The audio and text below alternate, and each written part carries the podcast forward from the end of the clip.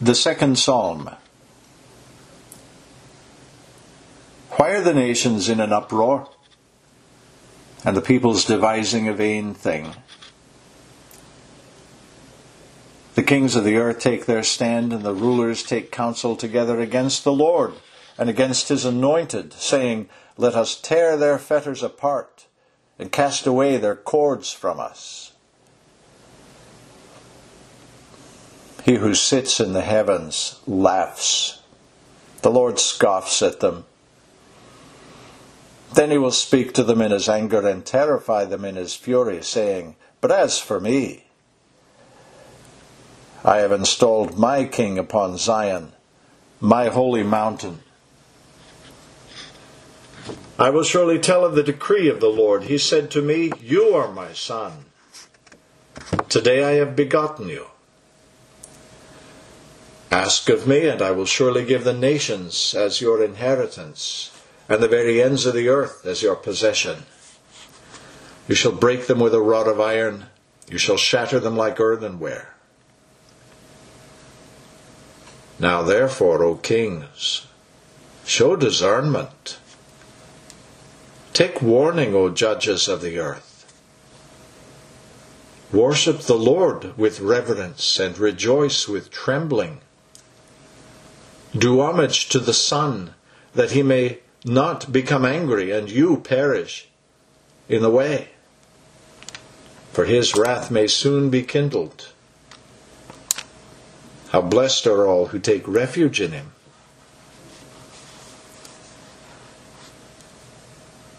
That as background to our sermon text this morning, Luke chapter 9, verses 7 to 9.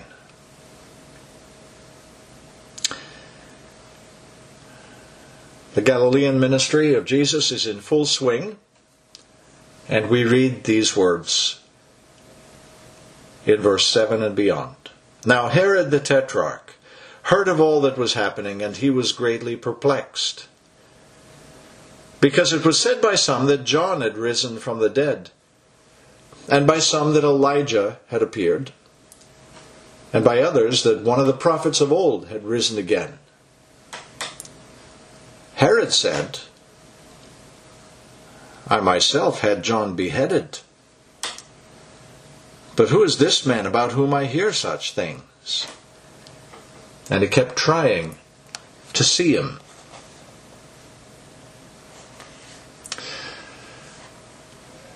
The arrangement of the New Testament books in the Bible open before you now, I hope, suggests how important it was to the early church that before anything else, you and I come to know the person and work of the Lord Jesus Christ. His person and work are key to understanding the rapid expansion of the early church recorded in the book of Acts. His person and work are foundational for understanding the doctrinal and ethical imperatives of the epistles. And you can be sure we're going to stumble over the book of Revelation and its meaning unless we have a firm grasp of who Jesus is and what he's already accomplished in history. So the New Testament opens with these four eyewitness accounts of who Jesus is and what he's done. And of course, these two matters, his being and his doing, his person and his work, they help explain each other. His being, God in the flesh, God with us, is the only rational way we can account for all these eyewitness verified deeds. And his deeds bear witness outwardly of the otherwise unknown, unknowable inward matter of who he is. Outwardly, he appeared to be a man just like any other man a Jew, a carpenter, a rabbi. His deeds demonstrate that he is all that completely and yet infinitely more. Never a man spoke as this man, they said of him, as he preached the kingdom of God. Never a man spoke as this man, because he spoke with absolute authority on that subject, the kingdom. But it was his deeds that set their messianic hopes on fire. He spoke with authority, and then he went on to seal that authority with the cleansing of lepers, the casting out of demons, the healing of every manner of sickness, and the raising of the certifiably dead. All of which, of course, are outside the capability of mere mortal men. Now, already his disciples had begun talking this through, hadn't they? If the matter was never raised among them earlier, it certainly was when, with a word of command, he calmed the storm on the Sea of Galilee. Who then is this, they said? Who then is this that he commands even winds and water and they obey him? Who then is this? And they weren't alone in their wondering. They knew him pretty well, or at least they thought they did. After all, they were with him every day. Others, hundreds or likely thousands of people by now, knew him not nearly as well. But they knew him well enough to be convinced this is no mere rabbi, this is no mere man. And knowing him not at all, Herod Antipas, then tetrarch of Galilee and Perea, Herod, sat in his palace hearing these reports coming in and wondering, Who is this about whom I hear such things? Clearly, this Jesus of Nazareth isn't some flash in the pan. He's not a, a random blip appearing once and then disappearing from Herod's political radar screen. He's actually become the focal point, the ringleader of a growing movement here in my jurisdiction of Galilee, and it is growing.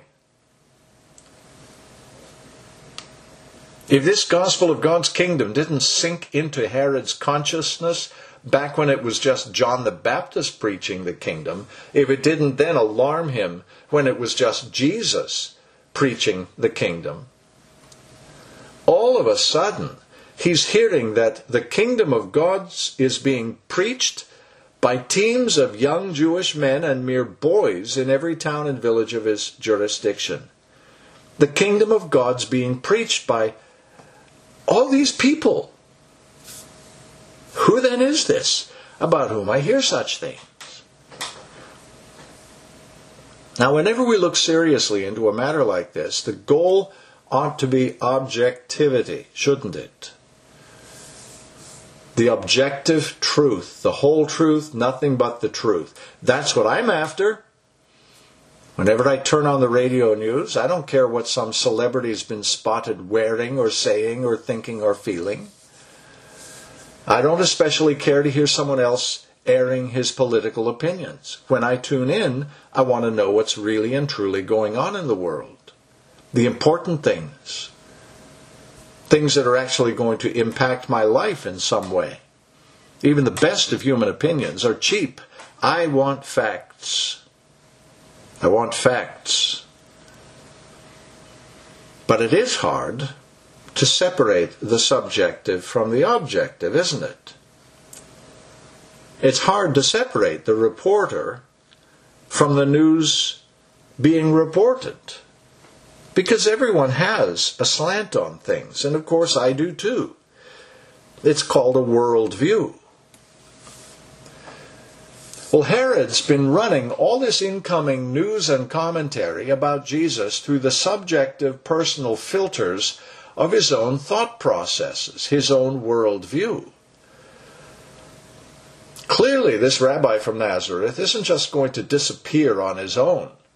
He's not self destructing like so many other alleged messiahs before him. He's not self destructing and he's not fading away. If I could afford to ignore him before, clearly I can't now. Not with him sending out all these other preachers. So who is he? And Herod's at a disadvantage at several levels. First, he has no first hand knowledge of Jesus. He never saw him, never heard him. And then, too, there's so much public controversy about him. There are so many diverse opinions.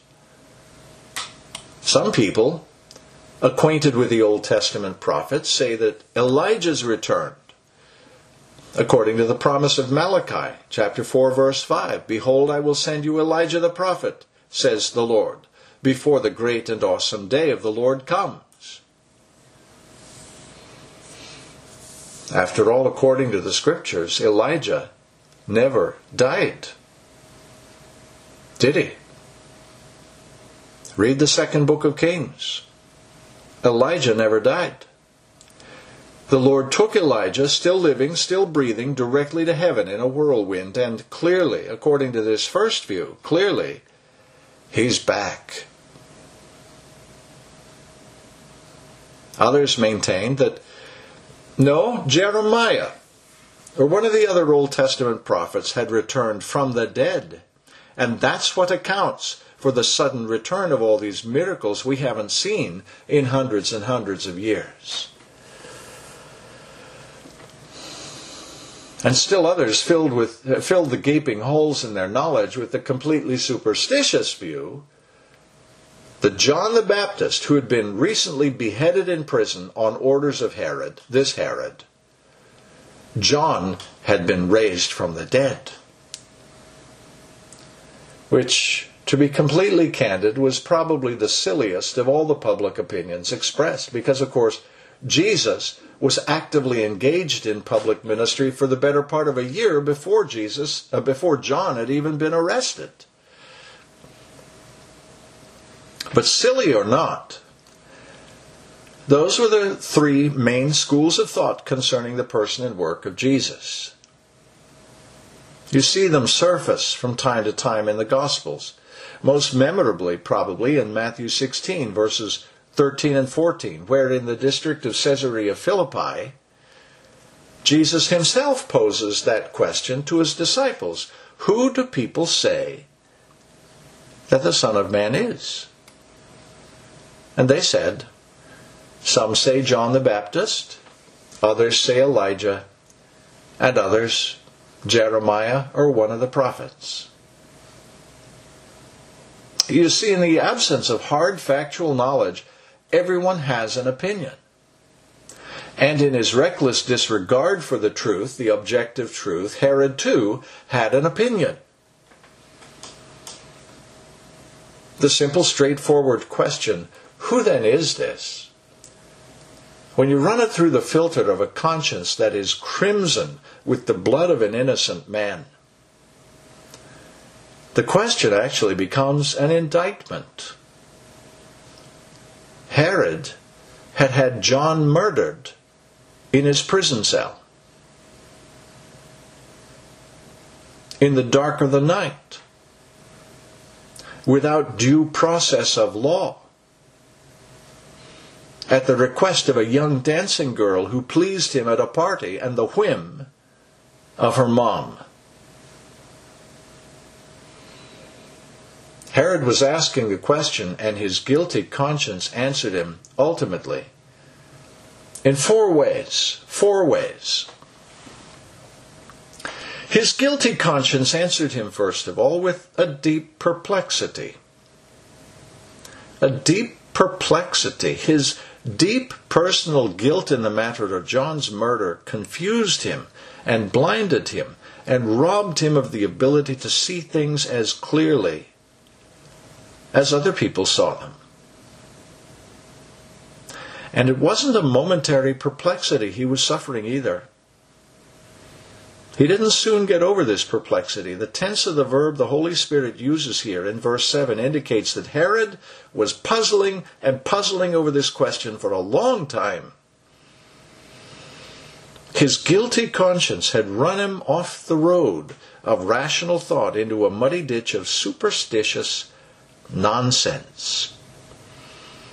In that deep ditch of guilt, he sat and spun his wheels while the rest of the world whizzed on by him on the free, well traveled road of rational thought. Herod was there no longer. His guilty conscience answered Herod, secondly, by putting him into a desperate panic. A desperate panic. This is maybe less clear here in Luke than it is in the parallel passages of Matthew and Mark. Here in verse 9, Herod seems almost to dismiss the possibility that Christ is John the Baptist risen from the dead. After all, Herod said, John I beheaded. Now, normally, that would cross John off the list of available candidates, wouldn't it?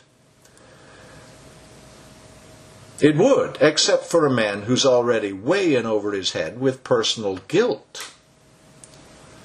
It's driving Herod into a superstitious panic.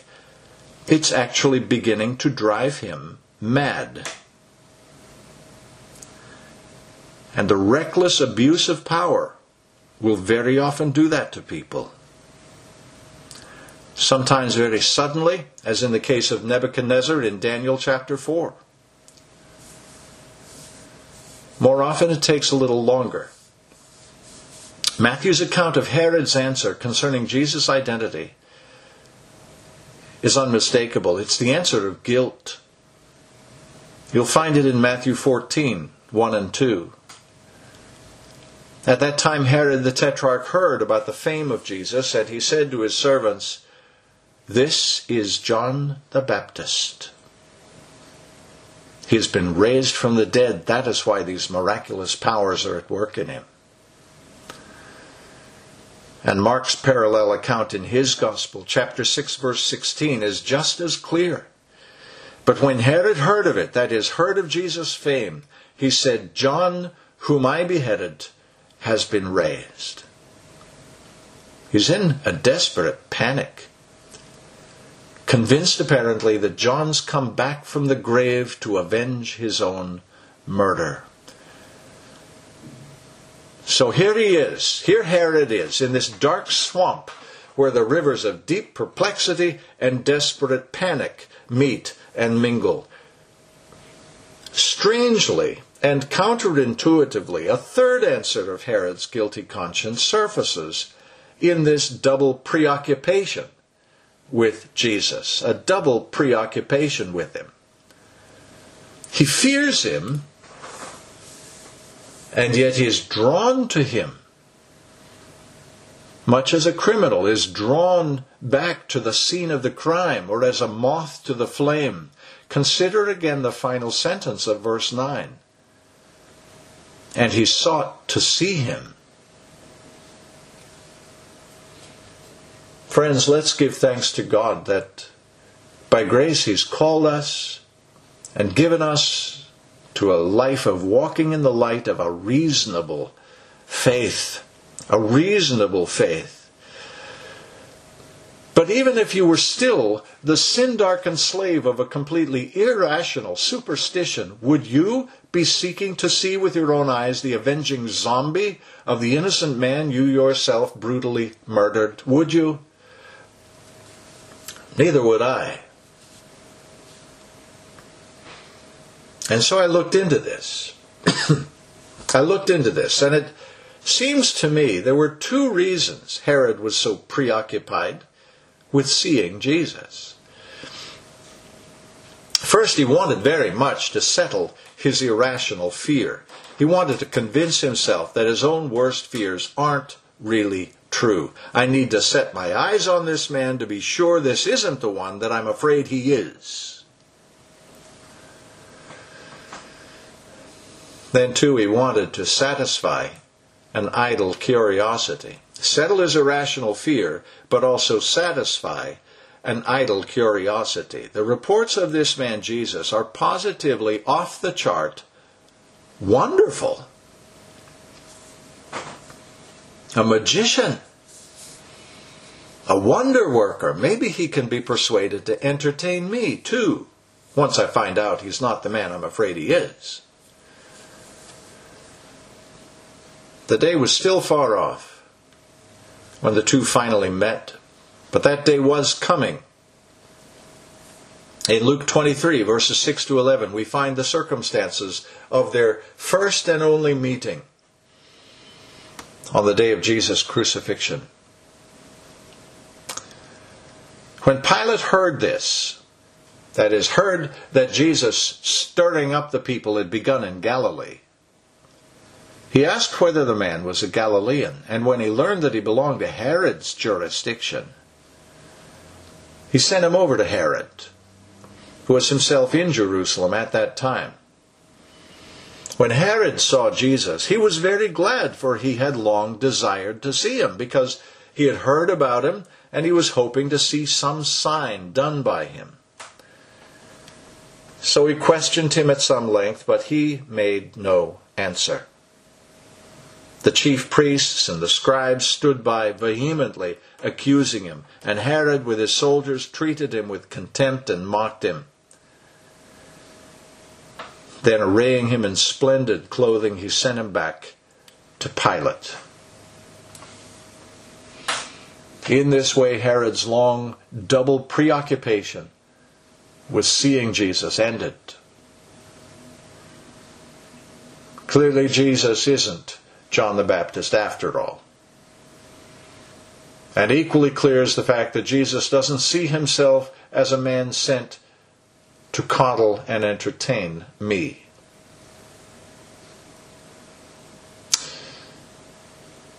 Thus answers the guilty conscience of Herod concerning the person and work of Jesus, with deep perplexity, desperate panic, a double preoccupation, and one thing more a guilty conscience always answers one with much more than mere feelings, much more than an emotional response. The confusion, fear, and preoccupation with one's own guilt may indeed complicate and hinder your ability to see clearly, but the main point is this a guilty conscience brings us to a decision point a decision point. What shall I do with my guilt? We've just seen how Herod dealt with his. Although Herod knew God, just as all men know him through the things that are made, and though he knew the righteousness of God through the preaching of John, and though he knew in a very specific and painful way his own true, personal, actual guilt, as John wagged his finger in his face from the day of his divorce and remarriage to his brother's wife. Knowing all these things, still Herod would not submit himself to God's law, would not turn, would not repent. And the day wasn't far off when the long suffering patience of God toward Herod came to an end. You can read of it in Acts 12, 20 to 23, that appointed day when he put on his royal robes, took his seat upon the throne, delivered his oration, accepted the accolades of men, and did not give God the glory. And Luke writes, He was eaten by worms and breathed his last. Of course, you and I know he'd been steadily eaten away by guilt for years. If we're able to see it, guilt always presents us with a decision point. And I don't mean mere feelings of guilt, which may be nothing more than the product of someone's emotional manipulation. Not guilt feelings, I mean actual guilt that follows actual transgression. Herod's actual guilt killed him. Judas Iscariot's actual guilt would soon kill him. Guilt kills. And it'll kill us too if the wages of sin is death. What then is the answer? Proverbs 28:13 pulls us out of that ditch in which we spin our superstitious wheels. It says, Whoever conceals his transgressions will not prosper, but whoever confesses and forsakes them will obtain mercy. Having in this way obtained mercy, Having thus been put again on the road of rational, godly thought, 1 John 1 7 to 9 then sends us down the right path. If we walk in the light as He is in the light, we have fellowship with one another, and the blood of Jesus, His Son, cleanses us from all sin. All sin.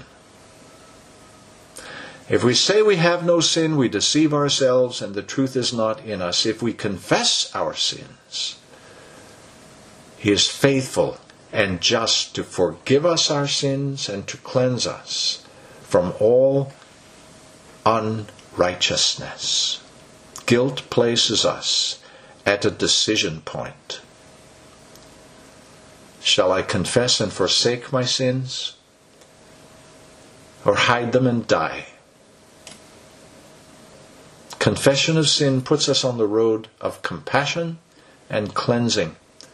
It puts us on the road that actually takes us somewhere, out of our fears, out of our anxieties, out of our perplexities and panic and preoccupations. It's the road that takes us home. Jesus says, Come to me, all who labor and are heavy laden and I will give you rest.